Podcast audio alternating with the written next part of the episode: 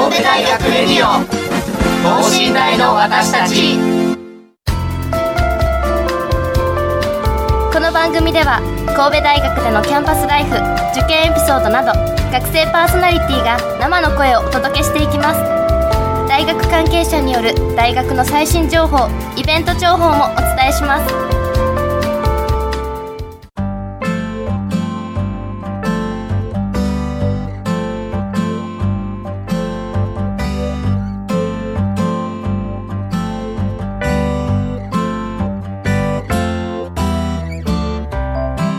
皆さんこんばんは。発達科学部3年の大島敦樹です。そして法学部3年の上皇光です。よろしくお願いします,、はい、します。先週は神戸大学ロケ地紹介の後編をお届けしました。はいということで、えー、まあさまざまなね、はい、えっ、ー、とロケ地にまあ神戸が使われてるということでお呼びしたんですが、はい、本当にもう我々が全然知らない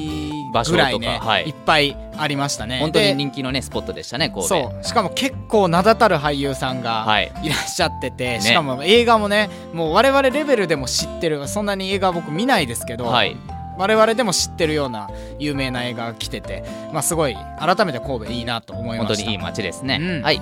さて今年もあと1日となりました。1年長かったようで短かったですね。今週は今年最後にふさわしいゲストをお迎えします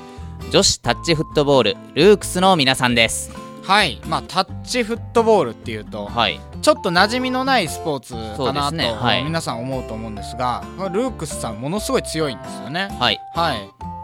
史上初の3連覇を目指すということで今日はそういったお話をお届けするんですが、はい、はい、女子タッチフットボールルックスはとても強くて今年の学生日本一を決める大会東西大学王座決定戦で見事優勝しました。3年連続9度目ということで本当にすごいですね3年連続9度目。はい。ほう。強いですね。めっちゃ強いですよね。なかなかないですよ。はい、はい、そうですねはい。そうなんです。学生日本一になって1月3日に開催される東京ドームで開催される第22回、はい、女子全日本王座決定戦桜ボールに出場し社会人王者と戦います。社会人王者。はい、はい、もういわゆる無差別みたいな感じですかね。桜ボールでは史上初の3連覇がかかっているそうで今は練習真っ盛りです忙しい合間を縫って今回遊びに来てくれましたよ。こちらでも3連覇ってことは2連覇してるってことですよね。そうなんですよね。本当めっちゃ強いですね。めっちゃ強いですね。はい。それではそんなむちゃくちゃ強いルークスのご登場です。神戸大学レディオ等身大の私たち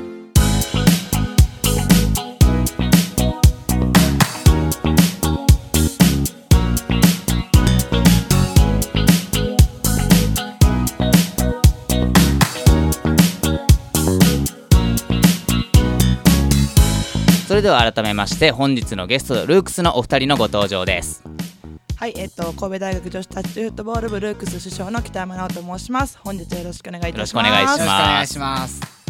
同じく神戸大学女子タッチフットボールルークスの熊澤陽香です。お願いします。よろしくお願いします。では早速お二人を迎えてお話聞きたいんですが、うん、あのまずタッチフットボールについて、まあ、我々パーソナリティ2人も含めて、ね、えっと、このリスナーの皆さんもあまり馴染みのない競技かなと思うのでちょっと分かりやすいようにご説明いただければ嬉しいんですけれども。はい、えっと、はい、分かりやすいようにというのは難しいんですけれども、はい、アメリカンフットボールからタックルとかえ防具とかの危険な要素を除いたスポーツになってましてその、はい、女の子やその子供でも安全にできるスポーツということで、はい、えっ、ー、とそうですね大学生でしかないんですかね。あまり高校とか中高ではないんですけれどもあんま聞かないですよね、はい、っていうスポーツになっています、はい、イメージとしてはやっぱアメフトにちょっと近いって感じですね、はい、そうですね野球とソフトぐらいの違いです、はい。はい、サッカーフットサルアメフトとタッチフットみたいな感じですね、はい、はいはいはい。要するにタックルしてボールを奪うのがタッチしてボールを奪うっていうのに変わっているんですよね。はいまあえっと、アメフトよりちょっとなんていうか激しさがなくななくなったは言い方あれですけど、ちょっと安全と言いますか、すね、誰でもお手軽にできるような、はい、そういう競技なんですね、はい、ルールはそれほどは変わらないですか？それ以外は。ルールはほとんどアメフトと一緒になるんですけれども、はい、とコートの大きさが少しタッチウッドの方が小さかったりですとか小さいんですね、はい、人数も。6人対6人で、はい、ああなるほど、はい、ちょっと少ないですね、そうですね。そうですね。アメフトのちょっと縮小版みたいな感じですかね。はい、はい、えー、そんなルークスさんなんですが、えーと、先ほどもご紹介しました通り12月3日に開催されました、えー、東西大学王座決定戦で、えー、見事優勝されたんですがはい。えーとそのことのお話もちょっと伺いたいんですが試合展開どんな感じだったんですかね？そうですね、えっと、相手が、えっと、長年のライバルの木川女子大学だったんですけれども、はい、最初、神戸大学先制しました。その後にすぐに また点を入れ替えされてしまって、はい、で前半前半は7対13で負けてる状態、負けてたんですね。向こうが女子大学を追いかける展開、はい、それ結構離れてますよね点差としては。どうなんですか？そうですね。1回そのタッチダウンって言いましてそのボールをエンドゾーンに運ぶことができると6点入る6点はい。じゃあまだまだ逆転の余地あるって感じですかね、さあそして後半はどうだったんですか？後半始まってまず1本目に私たちが点数をとタッチダウンして、はい、また逆転するっていう形になったんですけど、はい。まあ、その後また逆転され、はい、後半だけで5回その点数が入れ替わるといいますかその勝ってる側が入れ替わるっていうその。はい、点を取って取られて、取って取られて戦いになりました、はい、ゲームってやつですかね。はい、はい、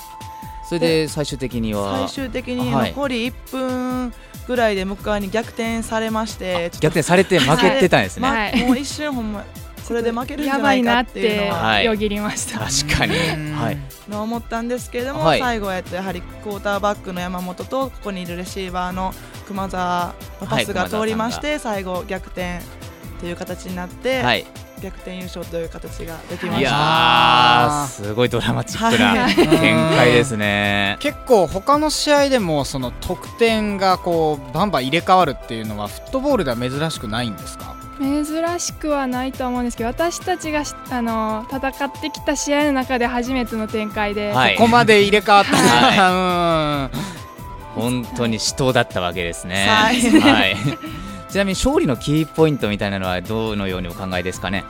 そうですね、えっと、タッチダウンって言ってその点が入った後にそのボーナスポイントといいますか1点追加のチャンスがあるんですね、はい、でそれをちょっと神戸の方は4回とも全部決めたんですけれども、はい、その向こう側の方は3本落としたという形になってまして本当にタッチダウンの数で言ったら、はい、向こう側女子大学も神戸大学も一緒やったんですけれども、その1点の差で勝敗が分かれたそのボーナスの、ボーナスの差で。はいという感じですね。なるほど、はい、そこが勝利のキーポイントだったと、はい、なるほどありがとうございます。それではあのルークスさんのえっ、ー、とサークルというか部活動の方についてもお話聞きたいんですが、えっ、ー、と創設の経緯とかまあまずいきなりお堅くて申し訳ないんですが、わかりますかね？どどのようなえっ、ー、と感じで始まったんでしょうか？経緯はですね多分1994年に創部したんですけれども、はい、えっ、とその時にた多分タッチフットっていう競技がちょっとあのメジャーといいますか大学スポーツとして少しあの盛り上がっていた時期がありまして、はい、一時期なんですけれどもその時に神戸大学も多分作ろうっていう話になりまして、はい、そのアメフアメリカンフットボールレイバンズのそのコーチやってた選手の方がコーチになってくださってそこから創部したっていう話は聞いたことがあります。なるほど。あのちなみにそのあごごめんなさい。本当に申し訳ないですけど 発達科学部ってその時まだあの今やっぱりルークスさんって部員は発達科学部の行動の人が多いんですかね。ごめんなさい。めっちゃ勝手なイメージなんですけれど行動の人が多いというわけではないんですけれど。も、はい、お二人がね発達の行動学科学部は確かに多いですね。はい、はいいや最初のメンバー集めとかどのようにしたのかなとちょっと個人的に思ったんですがそこまではちょっとご存知ないですかね。すみません、ご申し訳ないです。えっ、ー、と1994年にそういった経緯でルークスが、えー、創設されたということで、はい、あのじゃあ普段の練習とかいろいろお話を伺いたいんですが。どのどのような練習してるんですかね、やっぱり基礎体力みたいなのが多いんですか、勝手なごめんなさい、元野球部だったんで、勝手なイメージなんですけど。普段えっと試合前はえっとその体力系基礎体力つけるメニューに加えて実践的な練習をするんですけど、はい、試合がない時期は結構その体力系のメニューとあとは基礎的な基礎的、はい、本当にキャッチの練習とか、はい、ディフェンスのつく練習とかっていうところを重点的にやってます。はいえーと、ちなみにグラウンドとかはどのあたりで、えーと、練習場所ですね。そうですね。主に鶴かぶと第一キャンパスのエレコムグラウンドで練習しておりまして、はい、あの人工芝居とてもいい環境で。綺麗な、はい、めっちゃ綺麗ですよね、はい、あれ、はい、国際文化学部の,、あの新しくなったグラウンドですね。あそこで練習をされているということで、はい、あのこれはきつかったとい。うかもうあんまりやりたくないみたいな練習とかありますかそうですね。あまり言うとちょっと あれなんですけど、はい、やっぱその坂をダッシュするメニューがあったりだとか、はい、やはり新入生の頃は少ししんどかったという記憶はありますね。はい。でもそれを上回る面白さがあったからこそ続けてるんですよね。はい、はい、面白い練習とかありますか？逆に。面白い練習？ちょっと間ができたぞ。基本的にはどの練習でも大体面白いんですけれど、はい、あなるほど。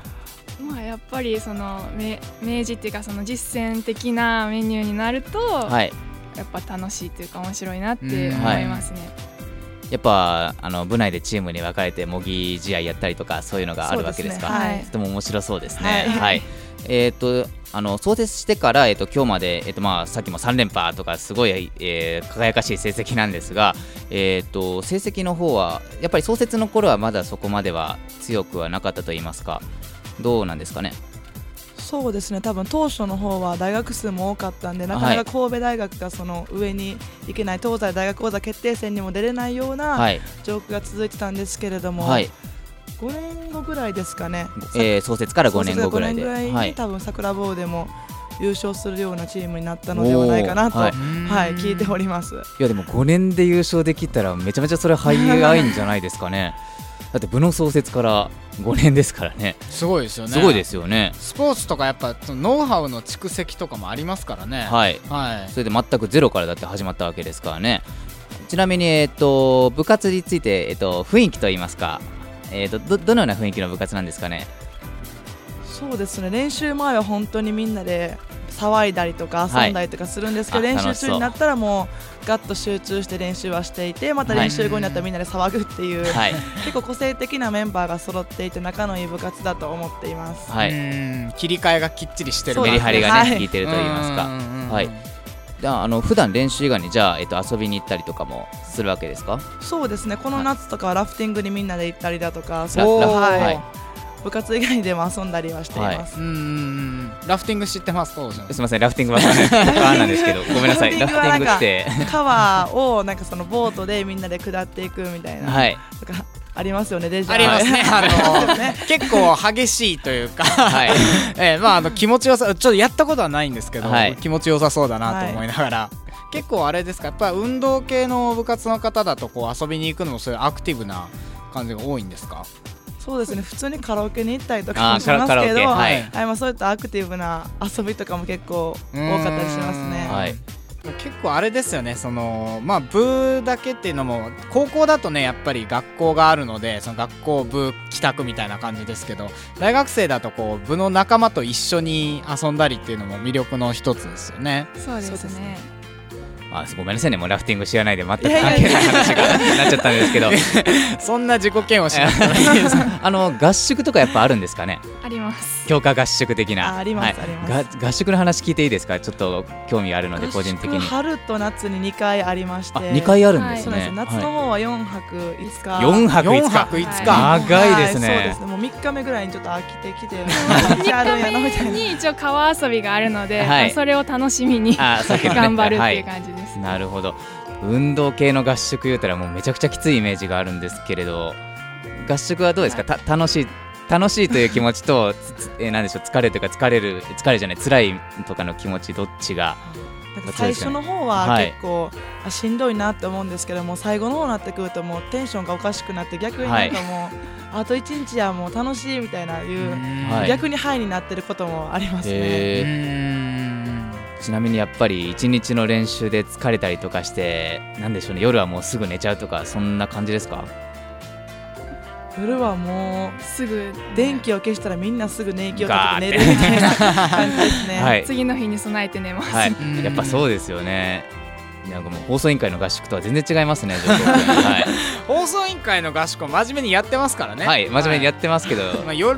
まあまあまあまあまあそうですね、はい、遊びは多いですけど、はい、真面目にやってますから、ね、真面目にやってますけど、はい、はい、いややっぱり運動系とね文化系の合宿はここまで違うんだなというふうに感じましたがさあ、えっ、ー、と、それでは後編は、えっ、ー、と、お二人の学部の紹介や、ご自身のこと、えっ、ー、と、タッチフットボールとの出会いについて、いろいろお話を伺いたいと思います。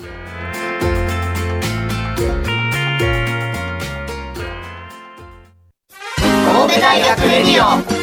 等身大の私たち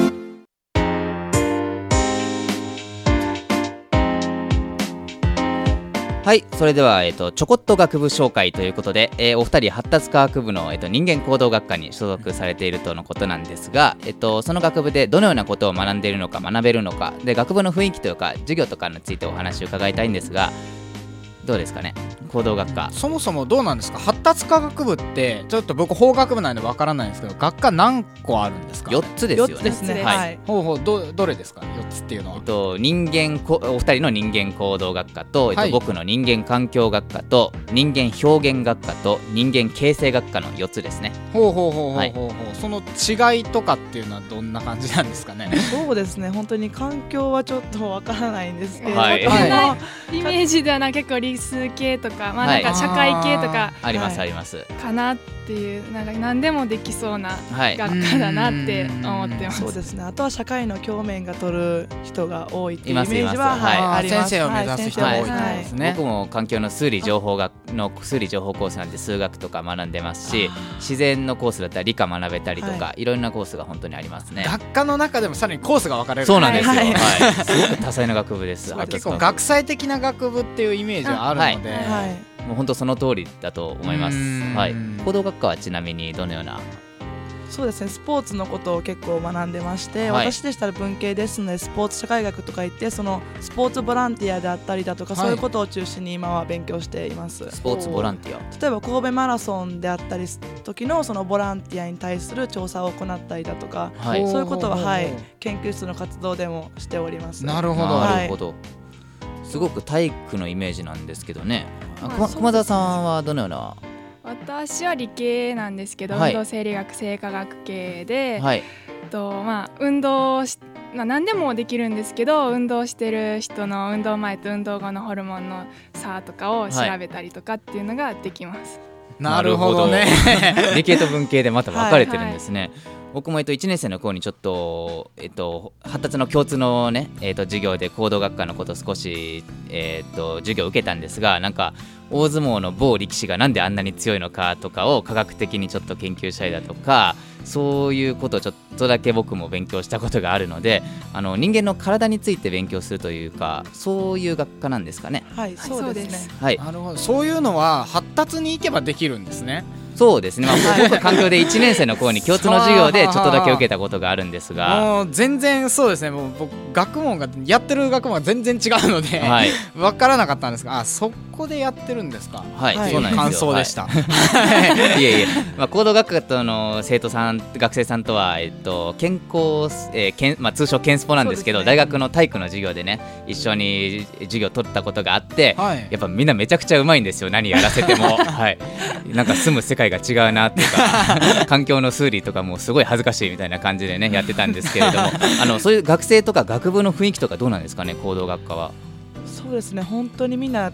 部活動に入っている人が多いので本当ジャージ登校がすごい多いです、ね、ですよね、はい、よく見かけます。なんかもう発達に行ってジャージ着てても全然私もう大丈夫、はい、でも他の学部行くとやっぱ浮くなって思います。たまに見かけますもん学部内で。あこの人多分行動なんだろうない。かにもスポーティーな感じの方がねいらっしゃるのでそういう学科なんですけれどもね。はい、ではそれでは、えーと、ご自身のことについて伺いたいんですがまずお二人、えーと、神戸大学を志望校にした理由について伺いたいんですがではまず、えーと北山さんからそうですね。ちょっと栄養入試が人間行動学科にありまして、はい、それで自分が高校までやってきたことを生かせるんじゃないかと思って栄養入試を、えっと、受験しようと思って神戸大学を、はい、志望しました、はい、ちなみに高校はどんなことをされてあ高校はずっとバスケットボールをしてまして、はいはい、それをまた生かせたらいいなと思って、はい、受験しました。では、えー、と熊澤さんは？と私はなんかスポーツ系運動系のことを勉強したいなと思って学校を探してた時に神戸大学を見つけたっていうのとあと昔に六甲山に来たことがあって、えー、はい、であんまり記憶にはないんですけど、はい、もしかしたらその時に楽しそうやないいなって思った記憶がちょっと残ってたんかなっていうふうな神戸大学選んだ理由にもあるかなっていうふうに思います。はいやっぱりスポーツ系のこと学べる大学ってあんまりないんですかね？少ないですね。やはり国公立だと本当に神戸大学か筑波大学とかになると思うんで、はい、はい、本当に。まあ、スポーツ系のことを学びたいならもうぜひ神戸大学のおすすめですよとい。うことで、はい、ありがとうござい。ます。あのえっと先ほどバスケットボールを高校の時に、ねえー、やってい。たとおっしゃってましたが、えっとお二人タッチフットボールとの出会い。はどのようなことがあったんですかね。そうですね。合格発表の日にそれまで本当にバスケットボール大学でも続けるぞって気持ちでずっといて、はい、あど早く部活行きたいなってぐらいバスケットボールやと思ったんですけど、はい、その先輩方がその合格発表の時にいらっしゃってで、えっと、ルークスの先輩です、はい、日本一になれるよって言われたんですよ。で日本一って何なんやろって最初思ったんですけど、はい、東京ドーム連れてってあげるからって言われてでもそれにすごい感化されたと言いますか、はい、もうバスケのことはどっか頭にいってタッチフット始めてみようかなっていう気持ちに釣られたっていうのがまあはい始めたきっかけと言いますか、はい、そういう感じです、ね、確かに。いや東京ドーム連れてってあげるとか言われたらそれはね ちょっと興味湧きますよね、はい、なるほど。熊澤さんいかがですか？私も北山とまあほとんど一緒なんですけど、はい、まあ友達と新館に行って、はい、タッチフットを実際にやってあ面白いなって思ったのと、はい、あと私もずっとバスケをやっててバスケもしようかなって思ってたんですけど大学でしか新しいスポーツできないなって思って、はい、あなるほど。っていうのもあり、まあ、あとは先輩の試合を新刊の時に見に行ってすごいかっこいいなって思って私もやりたいなって思ったのがきっかけです。確かに。本当スポーツやってる人すごくかっこいいですもんね。いやね高校野球とかねすごくかっこいいなと思いながら僕見てるんですがわかりますわかります。ではえっと今度桜ボールについてえっと1月3日に行われるね全日本の王者決めるやつですがえっと大会概要というか対戦相手とかについてお話しいただきたいんですが対戦相手はどこのチームなんですかね、えっと、向こう側女子大学の OG が OG しか入れないチームがあります。それがヘイルメリー、はい、ヘイルメリーというチームなんですけれどもえそこが本当に強豪でして、はい、長年そこのチームがその社会人の中では勝てなくてファイナルに行けあ桜ボールに行けなかったんですけれども今年久しぶりに登場というか桜ボールすごい気合が入ってる強豪校で強豪チームです。はい。ヘイルメイリーヘイルメイリーです。はい、はいえーと、場所は東京ドームなんですよね、はい、東京の方の、はい、はい、えーと、どどのようにすれば見に行けるんですかね、まずチケット料金とか、えっと、チケットはそのアメリカンフットボールの日本一を決めるライスボールのチケットと一緒でして、あそうなんですか、はい、当日券が2000自由席で2500円で。多分チケットピアとかで多分購入できると。できると思います、はい、前売りなら2000円だそうです。あなるほど。ありがとうございます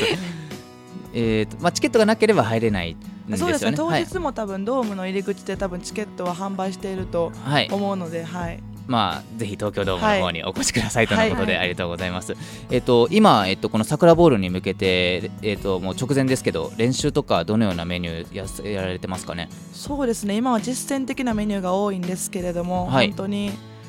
そうです。試合に向けて練習 OG の方と練習試合をしてもらったりだとか、はいはい、そういうメニューを組んでいます今は割と実践向けなわけですね、はい、なるほど。まあえっと、今日12月30日ですごい年末なわけですが、えっと、お正月とか、まあ、1月3日が本番なんですが、はい、お正月とかどのように過ごされる予定ですか？そうですね。31も1日も自主練をして、はい、で1日の後にはみんなで神社にその必勝祈願をして、はいはいはい。はい、また2日はそのチーム全体で練習して東京に入るっていうのが毎年の流れ恒例なんですね、はい、なるほど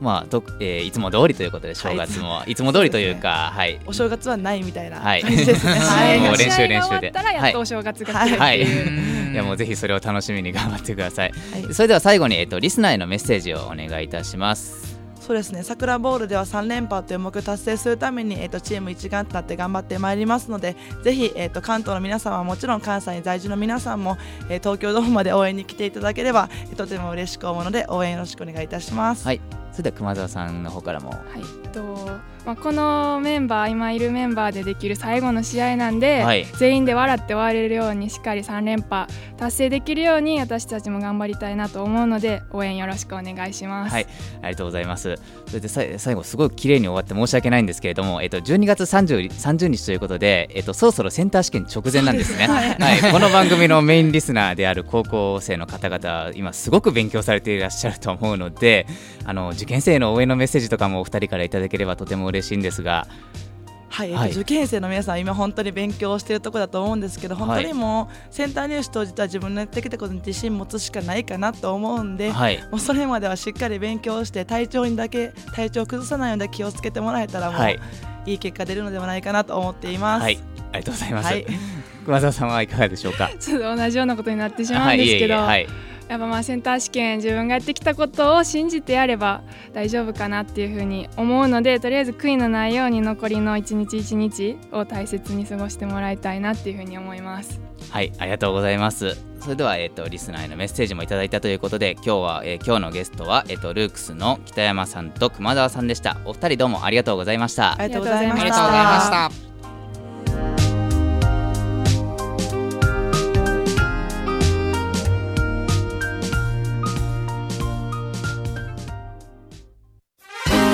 大学レディオ等身大の私たち。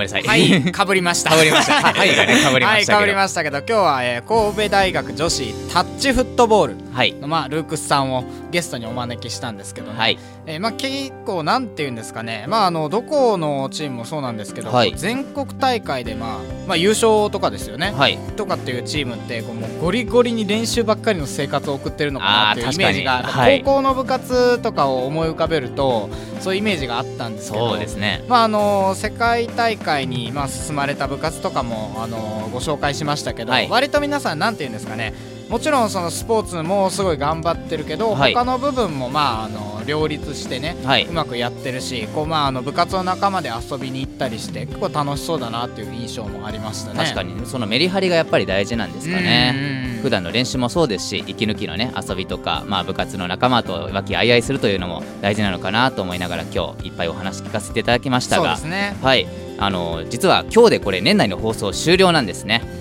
はい、そうですね。まあ実はというかまあ30日に放送してるんでね。はい、